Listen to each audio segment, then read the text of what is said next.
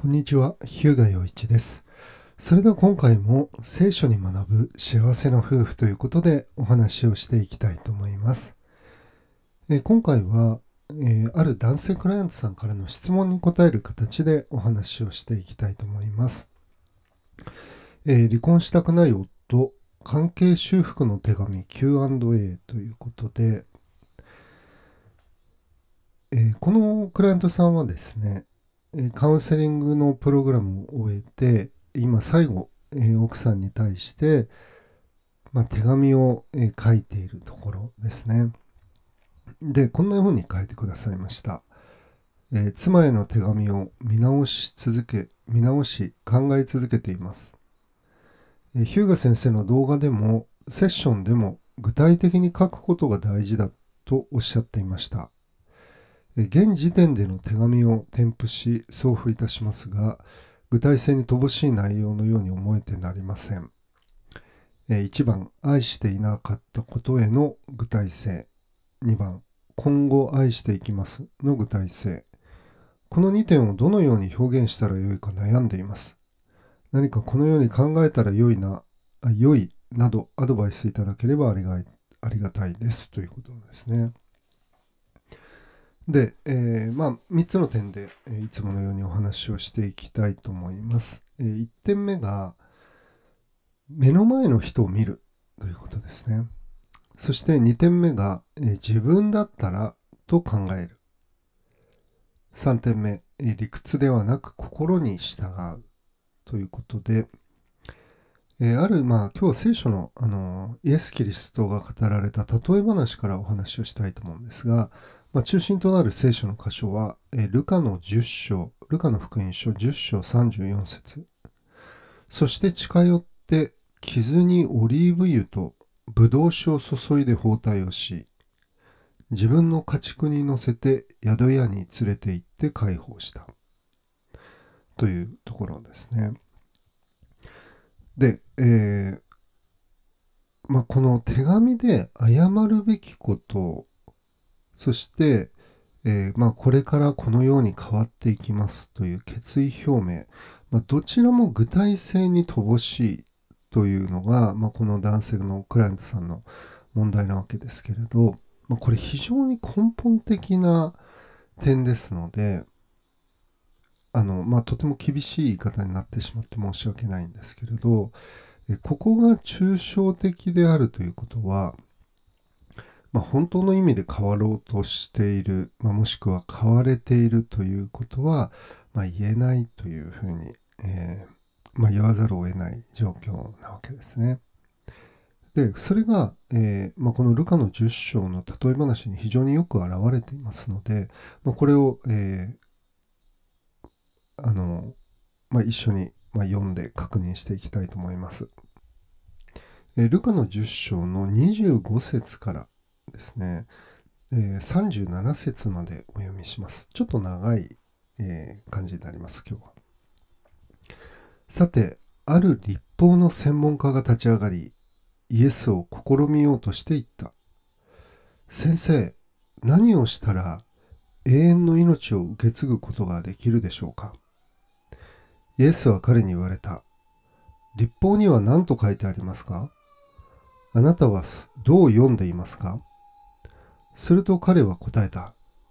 あなたは心を尽くし、命を尽くし、力を尽くし、知性を尽くして、あなたの神、主を愛しなさい。また、あなたの隣人を自分自身のように愛しなさい。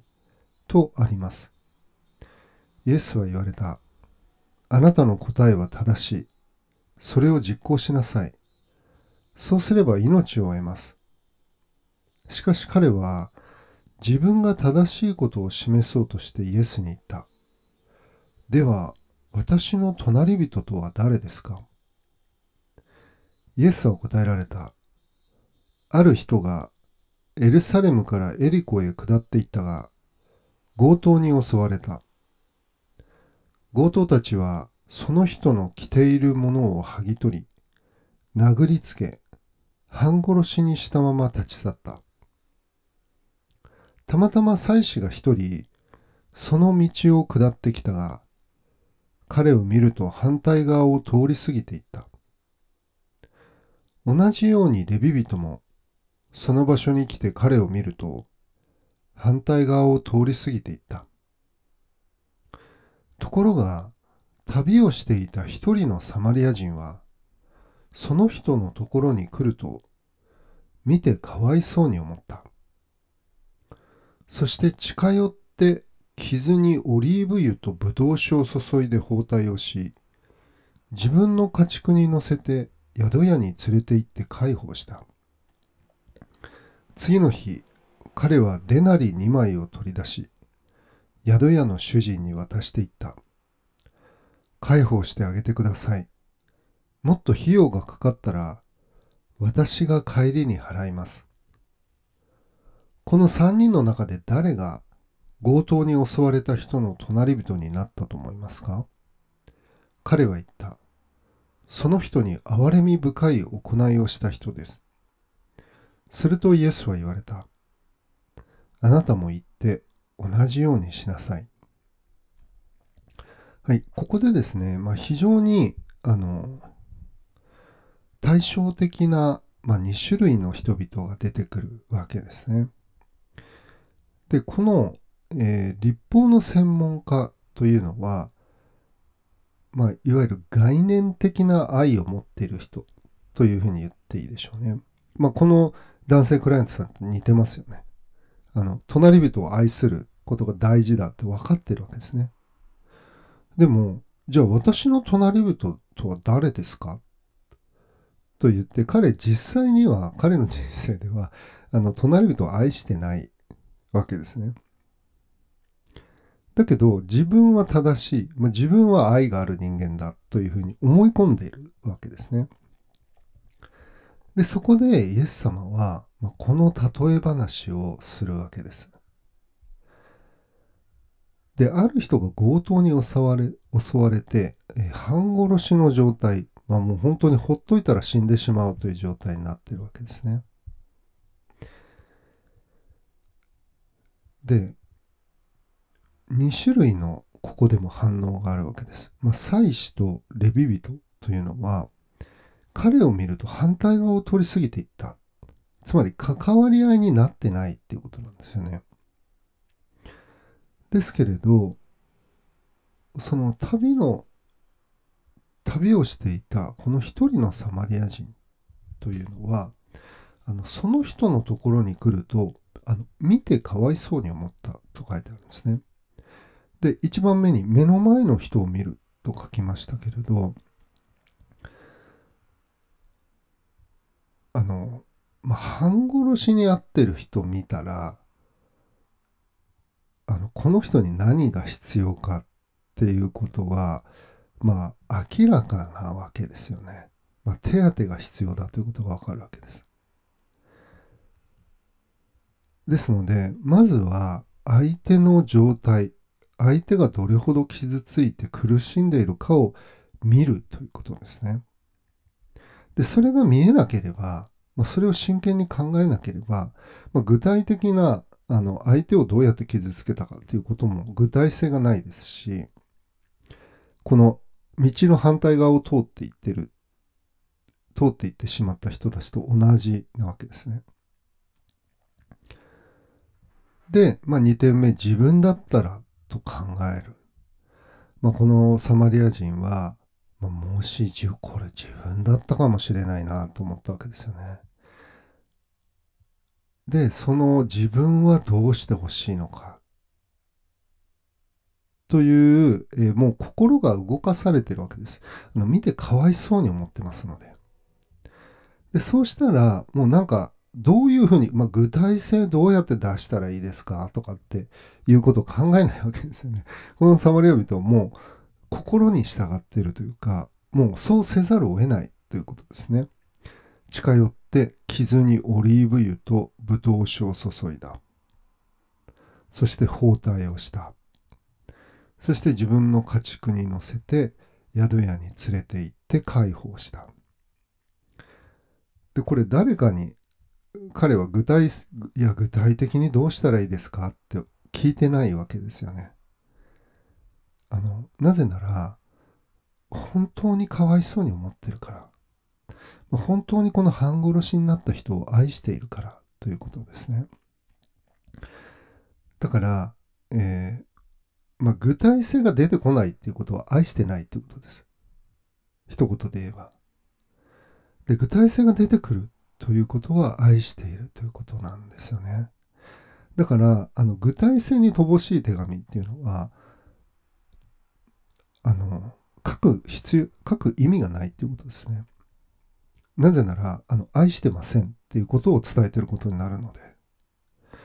だからこそ本当に悩んで悩んで悩み抜いてまあ相手の本当の痛み、まあ、目の前の人を見るその相手の痛みや苦しみを知るということですね。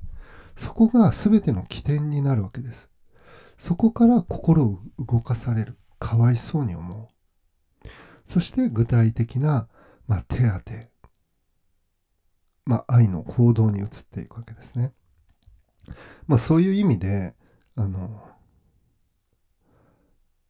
まあ、とてもあの苦しんでいる辛い状況の中にあるこの男性クライアントさんに、まあ、このように言うことは、まあ、本当に心苦しい部分でもあるんですけど、まあ、根本からやり直しということですね。あの手紙もゼロからやり直しということが、まあ、必要になるわけですね。なぜならその前提っていうのが、まあ、僕がどうしたら関係修復できるのか。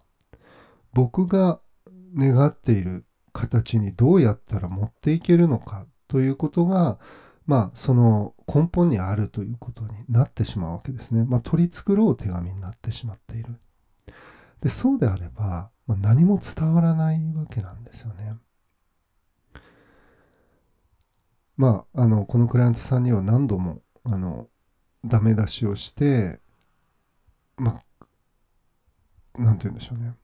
あの、もっと本当に真剣に悔い改める必要があります。神様の言葉今まで一緒に学んできた言葉にあのもう一度立ち返ってまあ根本的にね神様心を変えてくださるように求めていきましょうというお話をしてきましたけれど、まあ、それと全く同じことを、ま、申し上げたいと思います。